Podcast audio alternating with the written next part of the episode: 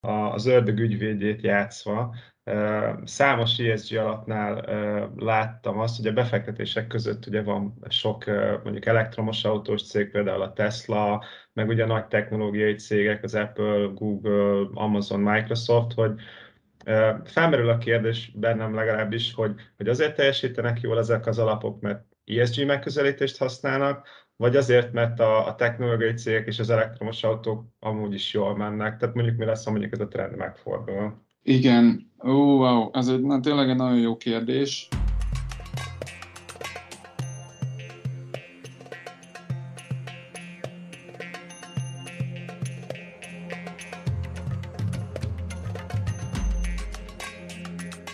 Disclaimer.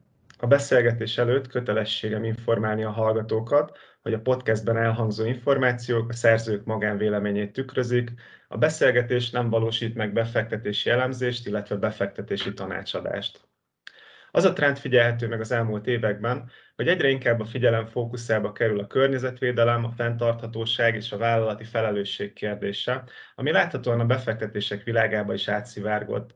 Ennek egyik vetülete az úgynevezett ESG megközelítés, amely a környezeti, társadalmi és vállalatirányítási szempontokat helyezi előtérbe a befektetési döntések során, mondhatni egy befektetési döntés támogató keretrendszerként működik, egyre több olyan befektetési alapot hoznak létre, amely kifejezetten erre épülő stratégiát valósít meg, egyre több tőke áramlik a területre, és egyre szélesebb közönséget ér el. Sokaknak azonban még valószínűleg továbbra is ismeretlen ez a terület, pedig a befektetői világot már elkezdte meghódítani. Többek között erről az irányzatról fogunk részletesebben beszélgetni ma, arról, hogy hogyan működik, milyen elvek mentén, mennyire vált be, mit jelent ez a vállalatok szempontjából, milyen lehetőséget rejt magában, és milyen felelősséget ró a vállalatvezetésekre.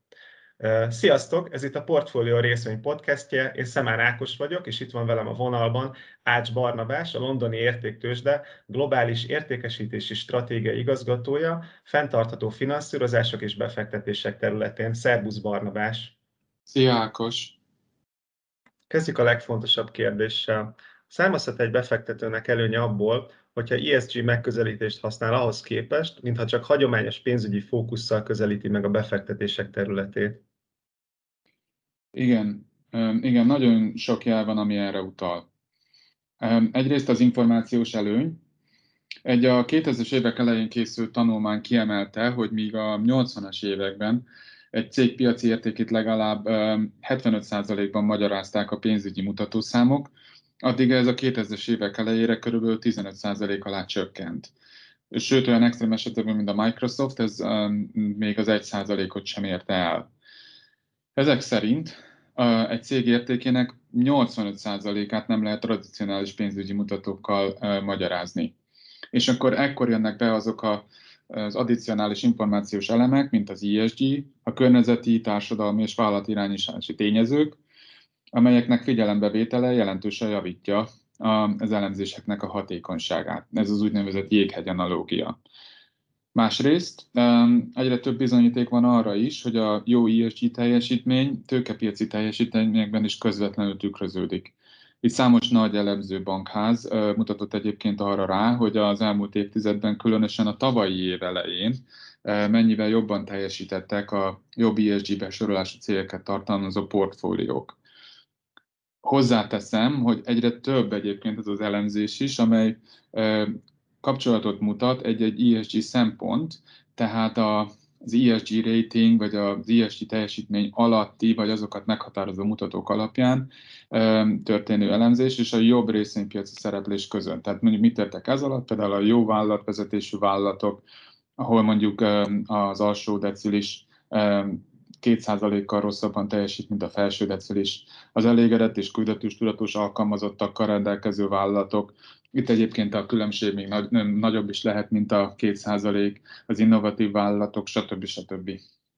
Tehát itt a kérdés talán már nem is az, hogy jobban teljesítenek-e azok a cégek, amelyek jó, ö, amelyek jó ESG besorolásúak, hanem az, hogy melyek azok, ahol ez a jó ESG teljesítmény még nem terült beárazásra akkor egy lépést hátra, kettőt előre alapon, mielőtt belevágunk az ESG részletesebb tárgyalásába, mind a befektetők, mind a vállalatok szemszögéből, tudnál nekünk egy kicsit mesélni arról, hogy mi a te szerepköröd a londoni tőzsdénél, mivel foglalkozol pontosan?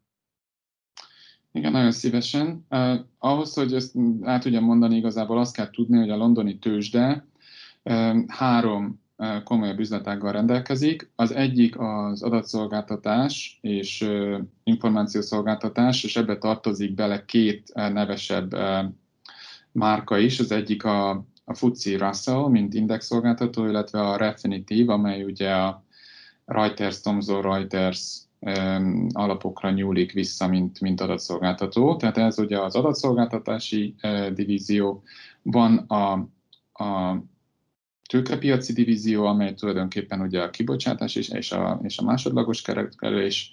Itt is komoly ö, zöld területek vannak, mint a zöld kötvények, illetve a, a zöld vállalatok megjelölésű ö, területek, és maga van a, a kereskedés utáni ö, tulajdonképpen ö, clearing, tehát clearing szolgáltatások.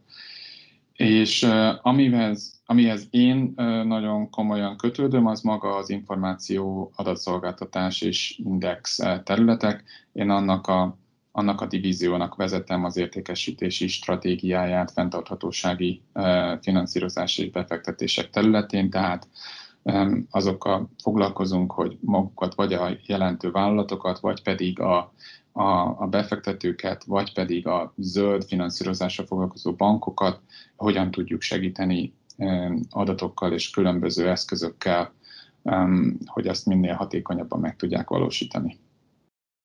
Hogyha az ESG-vel kapcsolatban egyébként nekem mindig az az érzésem, hogy azért a hazai közönség számára ez még nem egy igazán ismert terület, vagy még csak most ismerkednek vele sokan. Mi a lényeg ennek a megközelítésnek? Minek köszönhető, hogy egy hárombetűs mozaik szó ennyire népszerű legyen, és miért inkább Európában terjedt el? Azért általában ahhoz szoktunk hozzá, hogy inkább az Egyesült Államok jár a pénzügyi innovációk terén.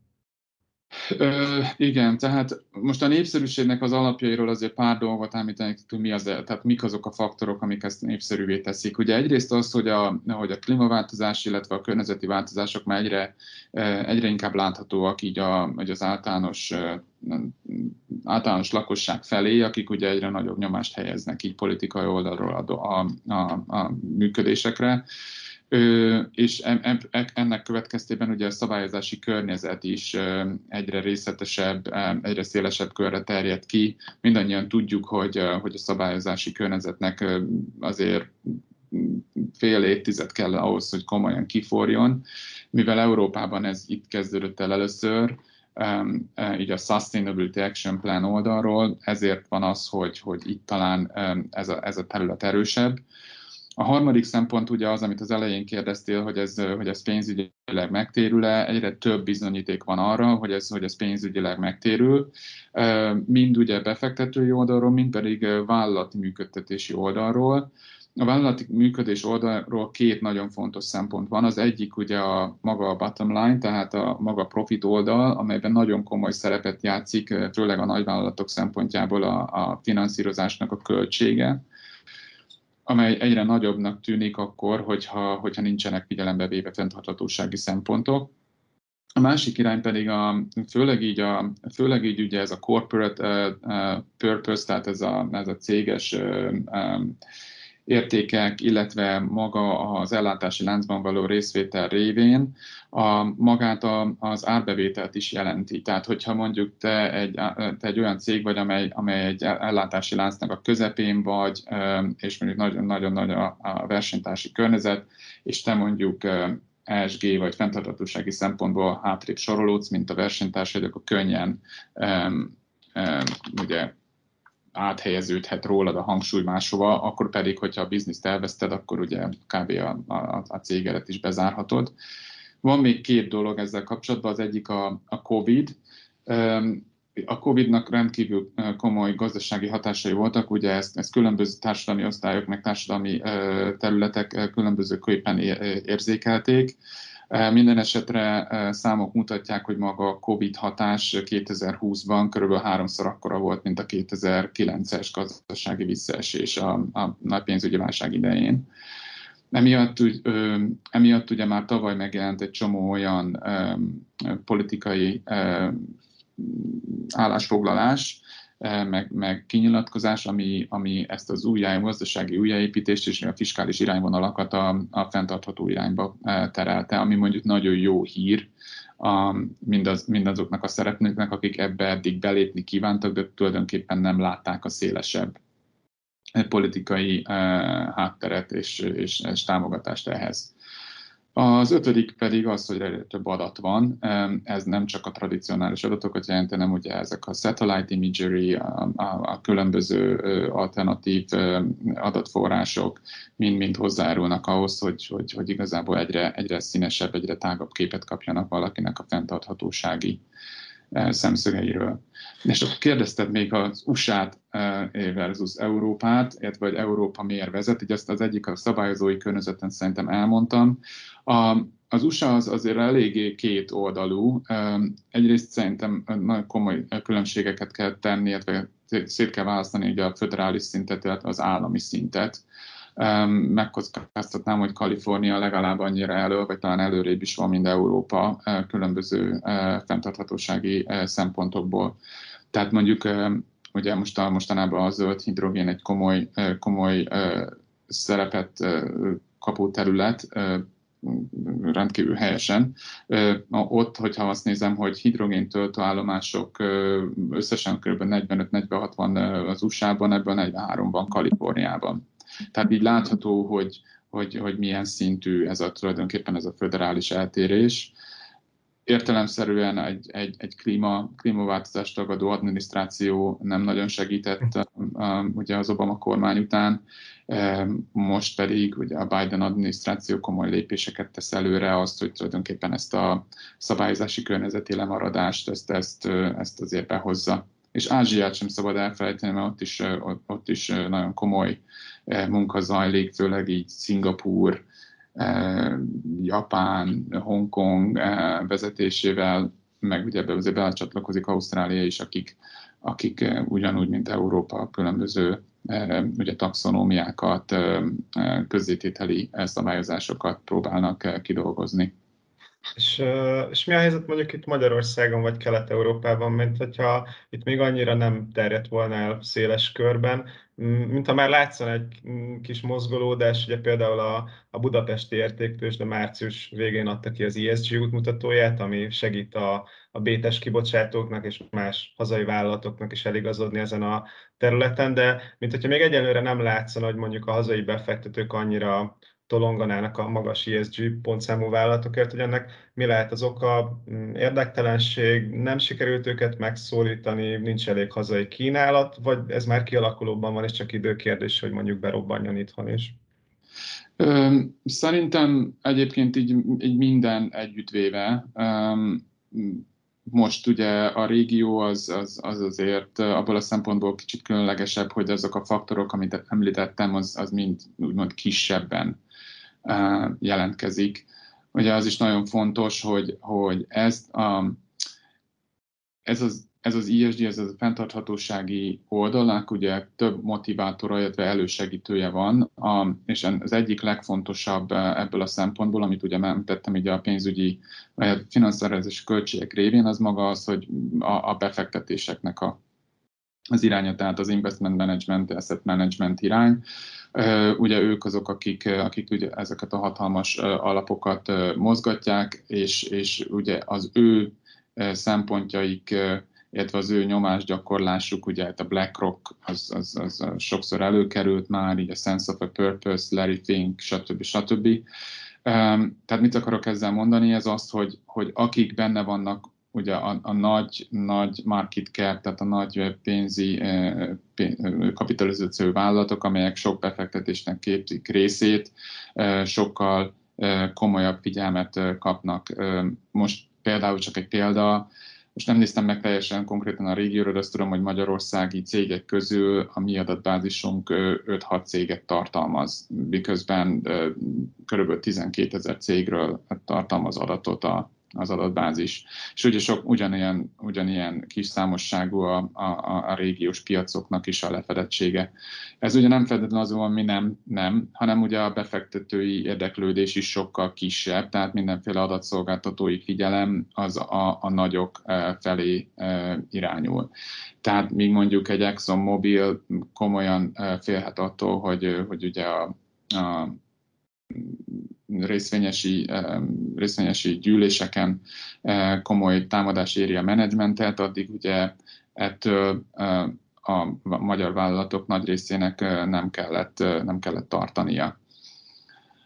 Tehát, tehát ez, a, ez a motiváló faktor, ez, ez, ez szerintem hiányzik, vagy nem volt olyan nagy, és ezt most fogja felváltani az a szabályozói környezet, amely tulajdonképpen ezt az egészet kötelezővé, kötelezővé teszi, és az egészet így inkább köztudatba helyezi. És uh, tudsz esetleg olyan konkrét példát, akár nyugati példát is, ahol, ahol a, mondjuk esetleg az ilyen részvényesi meetingen megtorpedóztak valamit a, a, a tulajdonosok a vállalatvezetéssel kapcsolatban azért, mert mondjuk ezt az ESG követelményt nem teljesítették, vagy nem tetszett nekik? Igen, igen, számos ilyen példa van amúgy. Számos ilyen példa van, az ExxonMobil az például egy ilyen példa. Több, tehát ezek, ezek a, ezek a klíma jellegű dolgok, illetve, a, illetve ugye a szociális oldalról, a, tehát a social területen lévő cégkultúra, illetve a vállalatkormányzás területeken nagyon komoly ilyen torpedózások voltak. Erre egyébként, erre most már komoly adatbázisok is vannak, mert, mert van erre egy szabály, az európai szabályozás, és nem mondjam a rövidített nevét, de tulajdonképpen azt arra kötelezi az investment managereket, hogy tulajdonképpen mindegy, hogy aktív vagy passzív oldalról, de tulajdonképpen használják ki a, a, a befektetéseik révén előálló úgymond szavazati jogaikat. Vannak olyan nagy szereplők, a, a, Vanguard, a, a BlackRock és, és más, más szereplők, akik egyébként lobbyerőt is képeznek, tehát tulajdonképpen együttesen lépnek fel, hogy meglegyen a megfelelő szavazati arány.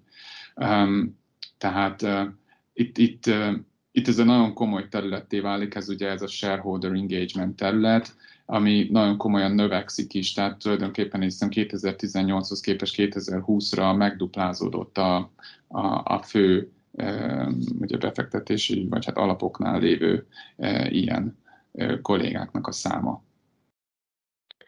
És mondjuk, tehát ugye azért elég komplex pontozásos rendszer ez, a, ez az ESG, hogy befektetőként hogyan lehet mondjuk eligazodni, mert ugye például a, a Refinitívnél tudom, hogy több mint 180 szempontból méri a vállalatok teljesítményét 10 különböző környezeti, társadalmi és vállalatirányítási témából, és ezeket sűrít össze ugye egy pontszámba az ESG, és akkor még ugye nem is említettük, hogy ugye ahány ház annyi szokás igazából, hogy mik azok a tényezők, amikre mondjuk a legjobban kell odafigyelnie annak, aki szeretne ezzel a területtel foglalkozni befektetőként.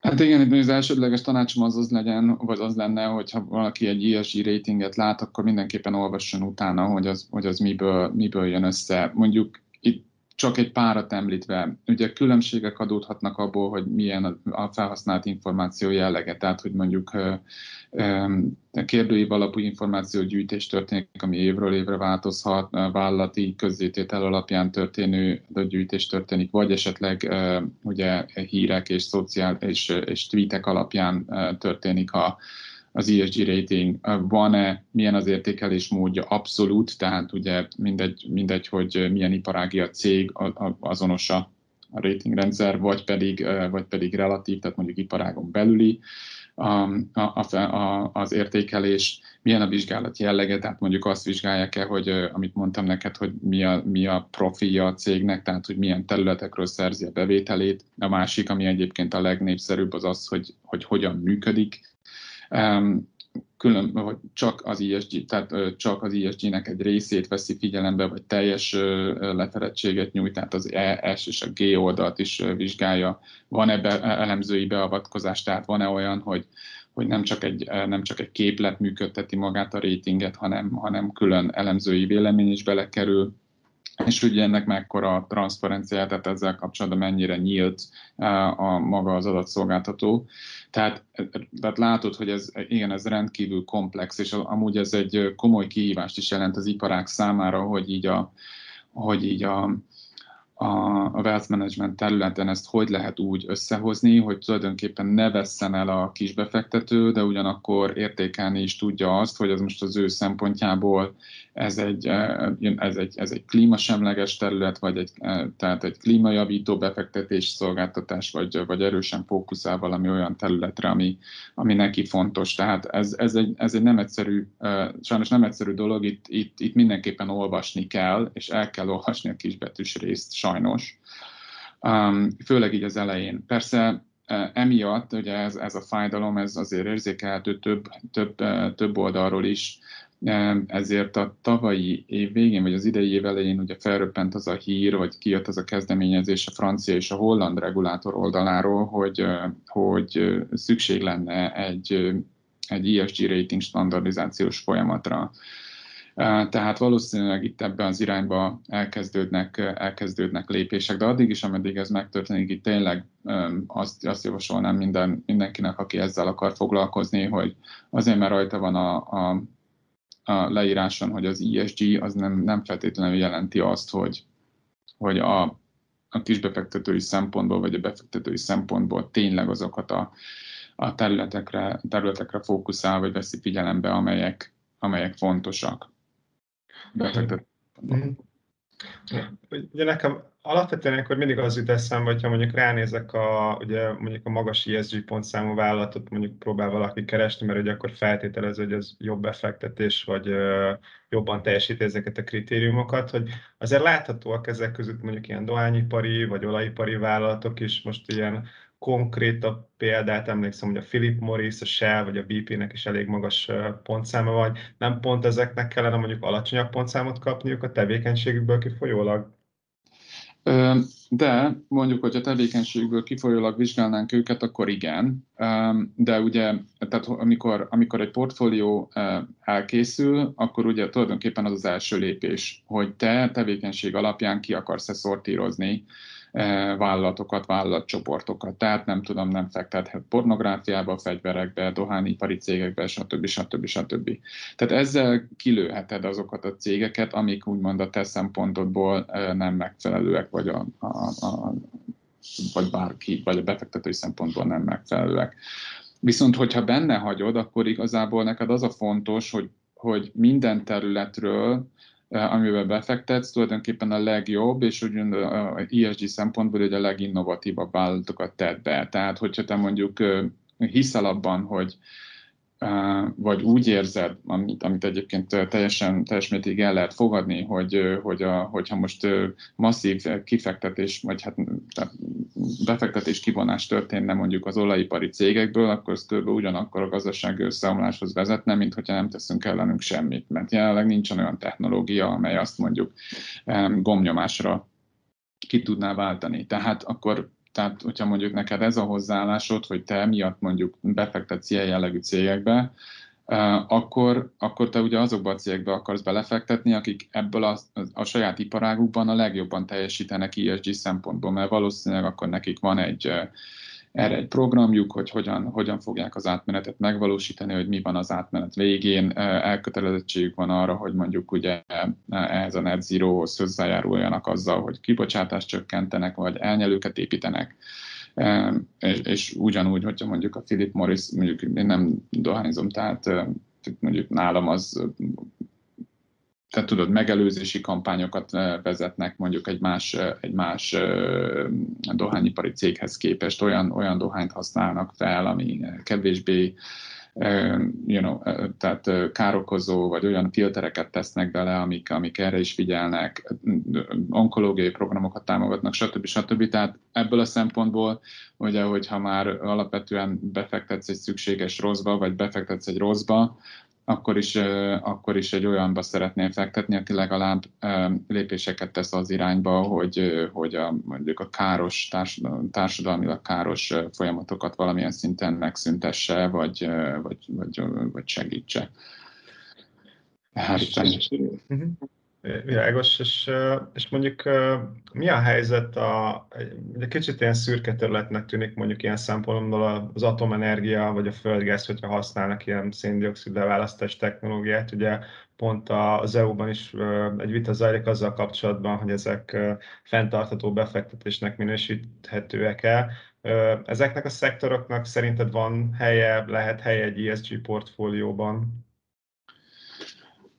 Ez egy, ez egy nagyon bonyolult kérdés, és szerintem itt mindenképpen hivatkoznék arra a disclaimerre, amit, a, amit az előbb, vagy az, az adás elején mondtál, hogy ez egy személyes vélemény.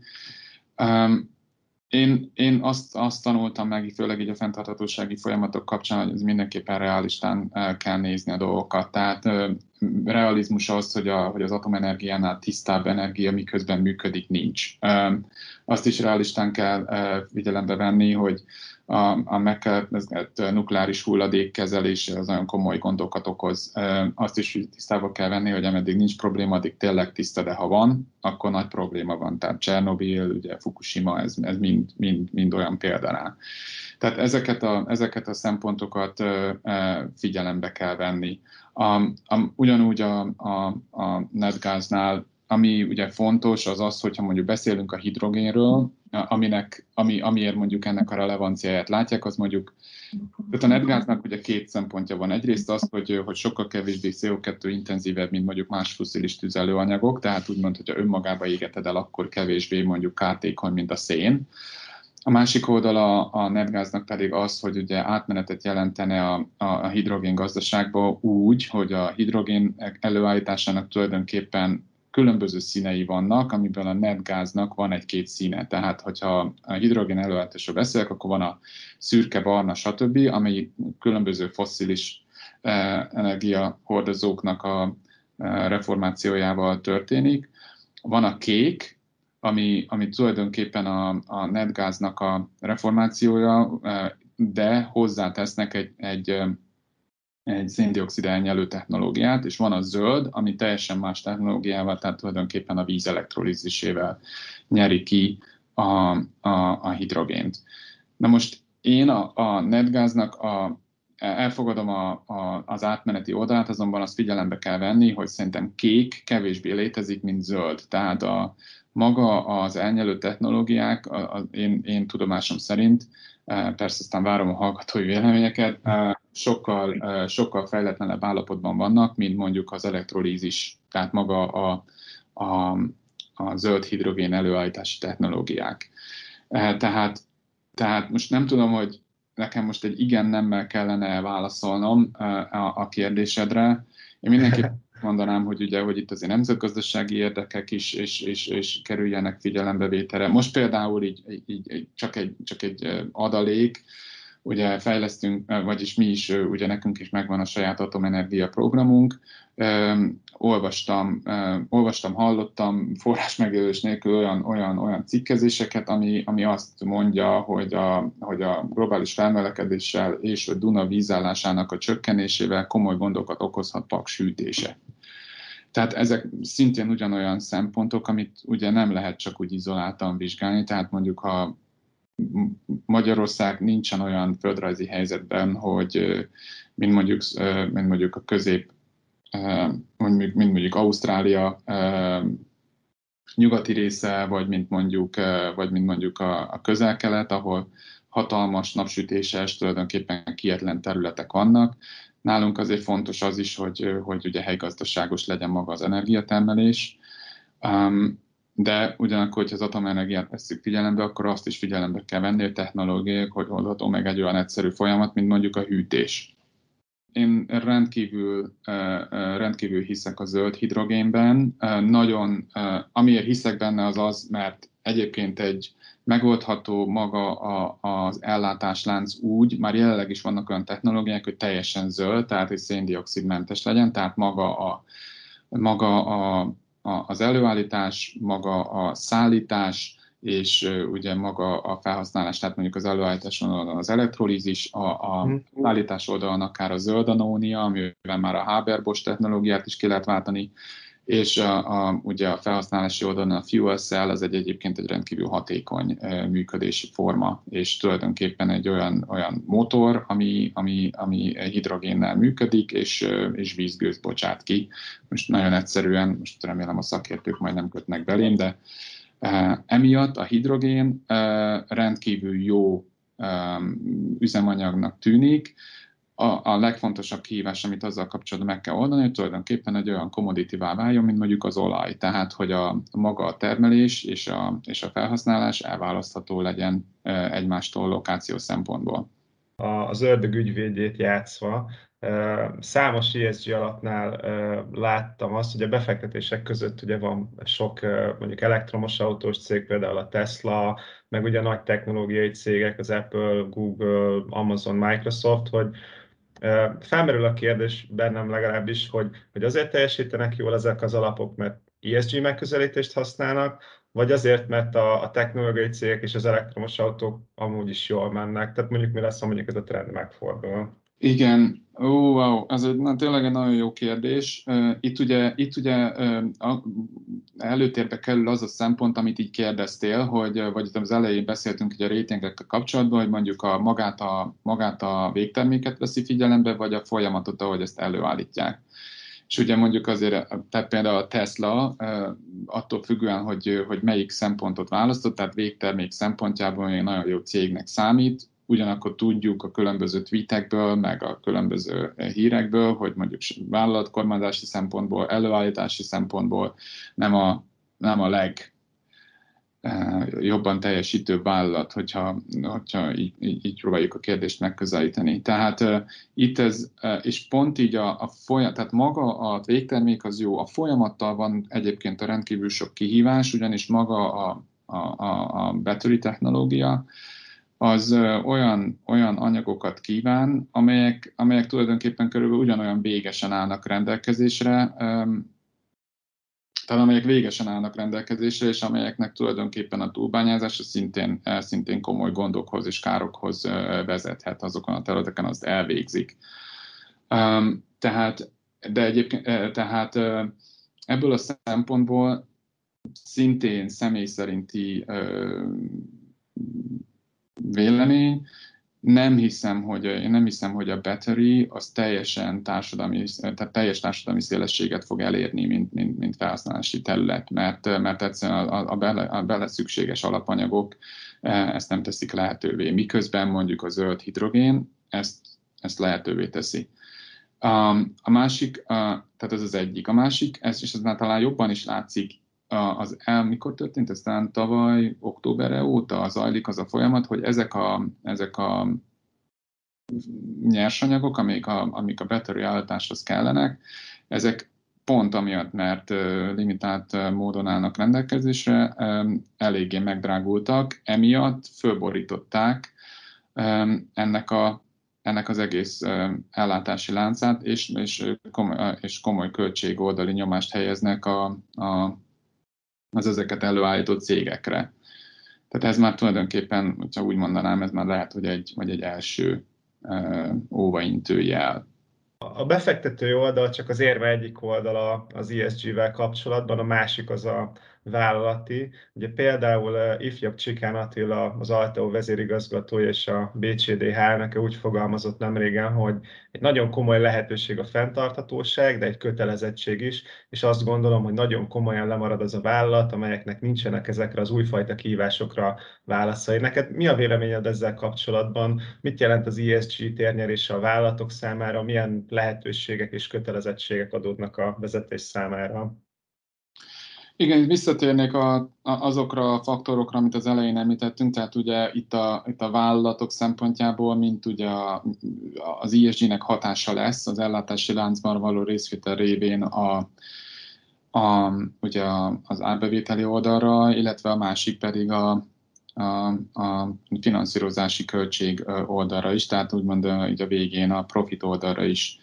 Tehát meg ugye ahogy, ahogy említetted, um, egyre inkább erősödnek a, a közzétételi um, követelmények is, tehát a, a, a BÉT-nek az ajánlása, ami egyébként ugye párhuzamos a úgynevezett Non-Financial Reporting Directive-vel, ami egy európai kezdeményezés, amit egyébként itt most áprilistól átalakítottak CSRD, tehát Corporate Sustainable Reporting direktívává, tehát, tehát még inkább hangsúlyozták, hogy, hogy ezeken a területen információkat kell közölni.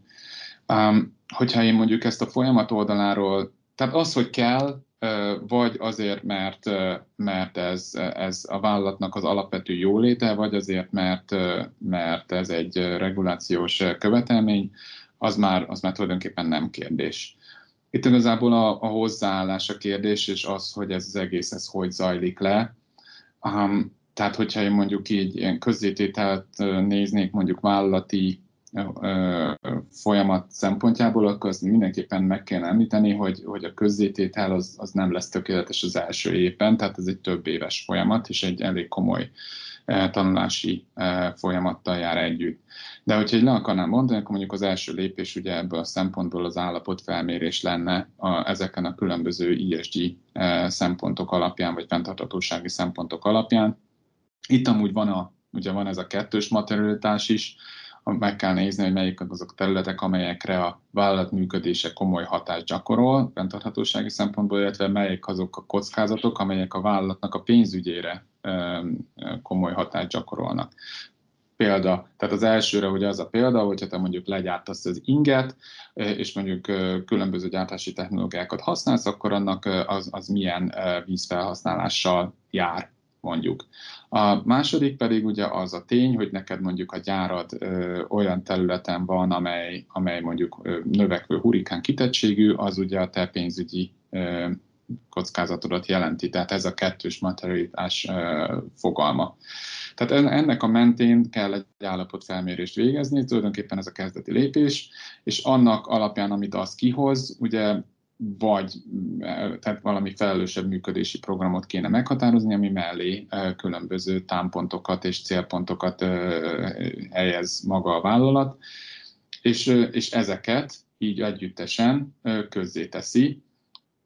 Majd ugye, hogyha ez megtörtént, akkor tulajdonképpen bele kéne kerülni egy, egy, egy valami adatbázisba, hogy, hogy egy, egy ratinget kapjon, és majd az alapján tulajdonképpen egy komoly benchmarking is elvégezhető, tehát hogy mondjuk a, mondjuk a MOL vagy az Alteo a, a különböző peerekkel kapcsolatban, meg, meg szemben, hogyan teljesít egy-egy folyamati oldalról. És ugye ennek a, ez egy ilyen rekurzív folyamat, tehát ezt folyamatosan figyelni kell, itt ami a probléma, még már láttam, hogy levegőt, vagy hallottam, hogy levegőt, hogy a, a, a négyes, tehát a közzétételi oldalnál ugye nagyon komolyak a, a, a, a, a félelmek, tehát egyrészt ugye az, hogy sokan azért nem akarnak közzétenni, mert azt gondolják, hogy amit közzétesznek, az nem lesz elég jó, és ugye lejutnak a lista aljára, ez azért számos szempontból már, tehát számos metodológiában egy ratingnél különben ez értékelve van, ha valaki több információt közöl magáról, mint ami abszolút minimum.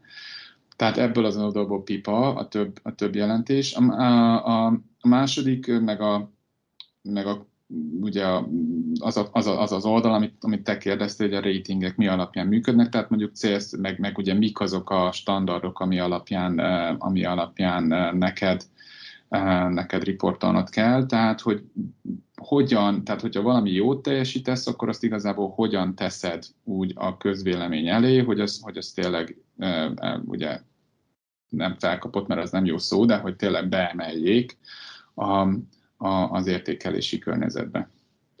És nekem még az érzésem, hogy még azért a nyugati országok már valószínűleg előrébb járnak ebben a tekintetben, vagy ott már inkább bejáratottnak tűnik a fenntartatóság, vagy ESG riportok készítése, hogy e, ebben a tekintetben mondjuk a hazai vállalatok hogyan állnak, vagy mivel lehetne őket ösztönözni arra, hogy, hogy aktívabbak legyenek ezen a területen, mi a legnagyobb akadálya, ami mondjuk visszatartja akár a tőzsdéjegyzett cégeket, vagy azok, akik ezzel kapcsolatban szeretnének fejlődni. Először egyébként azt mondanám, hogy én nem feltétlenül gondolom azt, hogy a, hogy a külföldi jelentéstétel jobb, mint, a, mint az itthoni. Én tagja voltam a a Zöld Béka Bizottságnak, amely ugye értékeli a magyarországi CSR riportokat, és, és olvastuk az Alteo jelentését, és nekem rendkívül tetszett, tehát egy nagyon jó hozzáállású, modern, vizualizált jelentés, és benne vannak, a, benne vannak a, azok a szükséges számadatok, amelyek a különböző standardokhoz legalább alapszinten kellenek.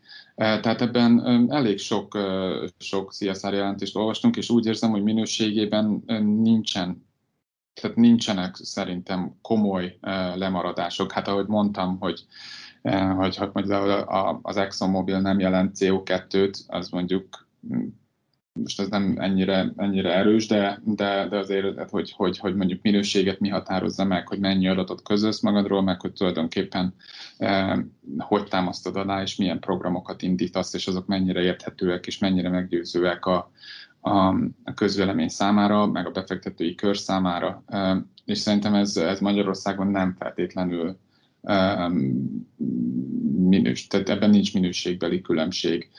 Szerintem a, a két kihívás az ugye az, hogy, hogy aki, aki ezt a jelentéstételt teszi az, Magyarországon, az nem feltétlenül érzi ennek a pozitív hatásait, amit, és amit, amit mond, amivel kapcsolatban mondtam ezt, az ugye az, hogy, hogy a Magyarország, illetve a régiós piacok ö, olyan kicsi befektetési hányadot képeznek jelenleg a nagy befektető társaságoknál, hogy, hogy, hogy ugye az általános ö, ö, adatfelvételbe ezek nem kerülnek be. Tehát ugye az elsődleges cél az az lenne, hogy, hogy maga a cég, aki ezeket az adatokat közzéteszi, az mondjuk kihasználna mondjuk ilyen digitális platformokat, például a Londoni tőzsdének is van amúgy, amiben, amin keresztül mondjuk jelenteni tud, és, és ami alapján mondjuk ratinget tud kapni a cégére.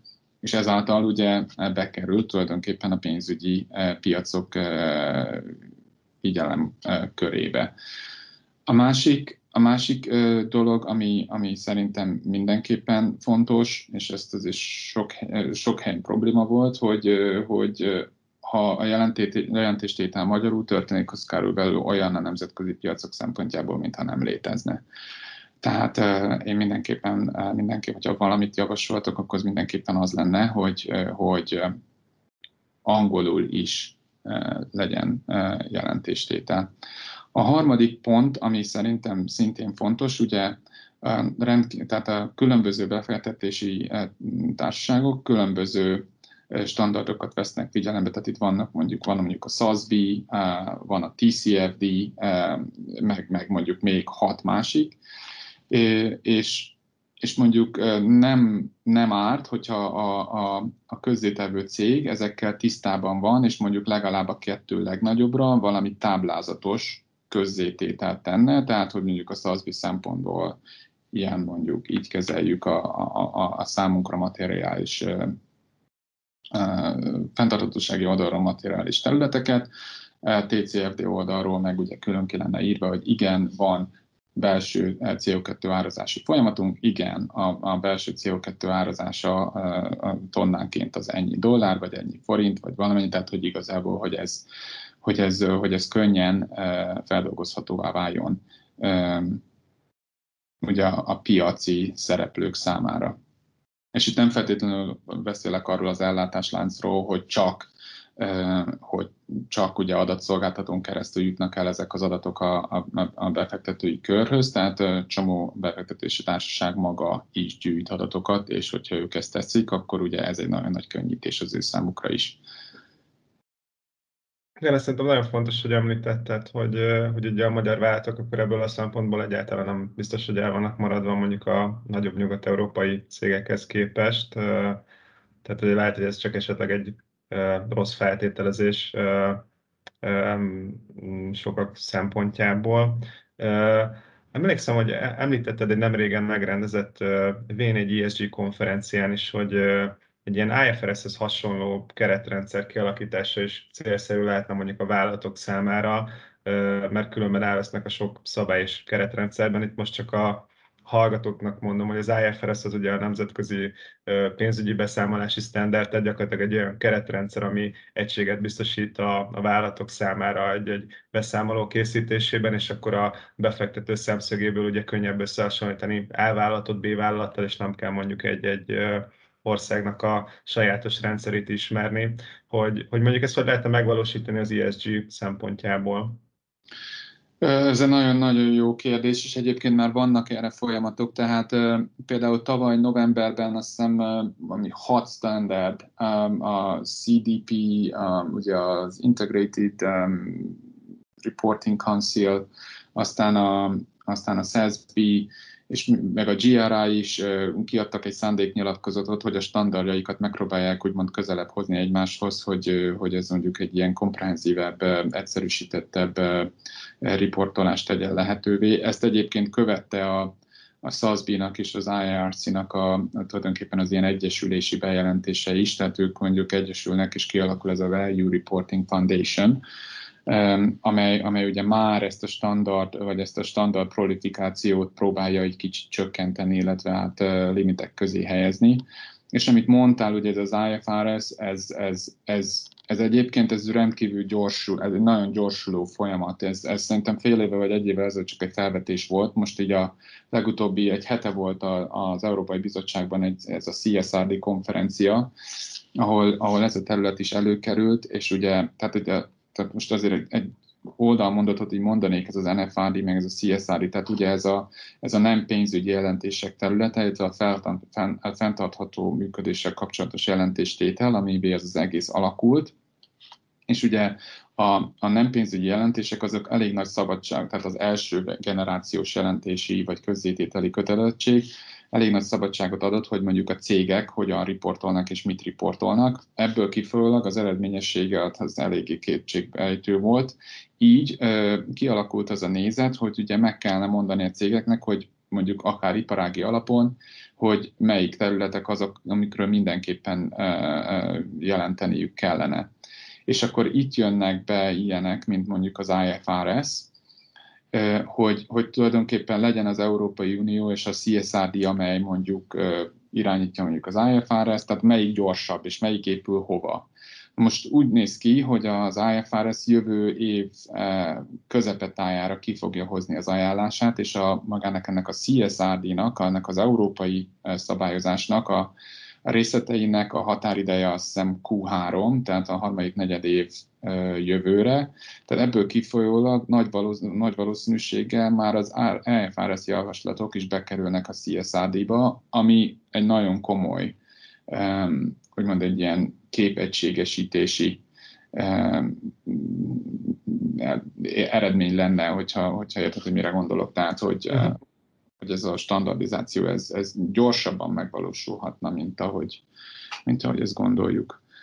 Standardizáció lehet, hogy erős szó, de tulajdonképpen konkretizálása annak, hogy, hogy, hogy, hogy egy cég, akinek tulajdonképpen a semmiből el kell kezdeni jelenteni, és azt se tudja, hogy mi a fenntarthatóság, akkor legyen valami iránymutatás, hogy, hogy igen, ezek ezek a területek, amikre neked, mint cég mindenképp jelentened kell. És egyébként, hogyha hogyha mondjuk kellene javasolnod akár vállalatoknak, akár befektetőknek, hol tudnak ezzel kapcsolatban tájékozódni, vagy hol érdemes erről jobban nézni? Ugye tudjuk, hogy volt a Bétnek az ESG guide mik azok, amiket még érdemes figyelemmel követni? Hú, hát nekem erre válaszom mindig az Evernote, ami a reklámhelye, gondolom. Rengeteget olvasok, és mindent mentek. Amik, amik mondjuk jók, én, én azzal kezdeném, hogy begoogliznám ezeket a, ezeket a szabályozásokat, mint mondjuk, hogy IFRS Sustainability, vagy IFRS fenntarthatóság, vagy CSRD Sustainability, stb. stb. És, a, és ugye ezek két, két dolog jó. Egyrészt maga a, maga a reguláció maga, ez mondjuk azért kell egy bizonyos gyomor, mert ezek több száz oldalasak, Viszont a Google-nak a keresőjében többször, tehát hogy az első három-négy, az ilyen föl szokott jönni, tudod, ez a thought leadership, tehát ezek az ilyen tudásösszegző, majdnem, hogy ilyen fél PR tanulmány mhm. egy-egy ilyen vagy konzultációs cégnek, vagy valami jogi cégnek, vagy valami regulációban jártas cégnek, és azok rendkívül informatívak. Tehát ilyen két-három oldalba összefoglalják, két-három oldalba elmondják, hogy, hogy hol áll jelenleg, mik a kihívások, mik azok, amikre úgymond figyelni kell, és akkor ugye, hogyha ezt tovább googlizza az ember mondjuk a saját iparágára, akkor,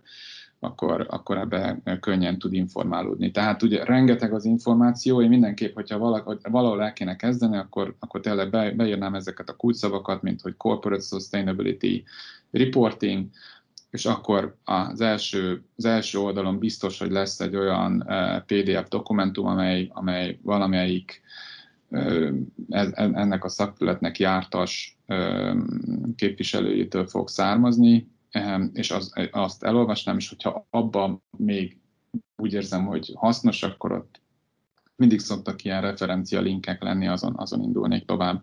Vagy a másik, a abszolút forrása a reguláció, de mondom, azt, azt még én is csak nagyon ritkán akkor szoktam elolvasni, amikor valami prezentációba kell, és bizt, tudom, hogy valahol olvastam, hogy valamire ott fókuszálni fognak, és akkor tudjak hivatkozni, hogy melyik artikel, meg melyik paragrafus, meg melyik nem tudom mi, tehát Hosszú, hosszú, mély és száraz anyagok.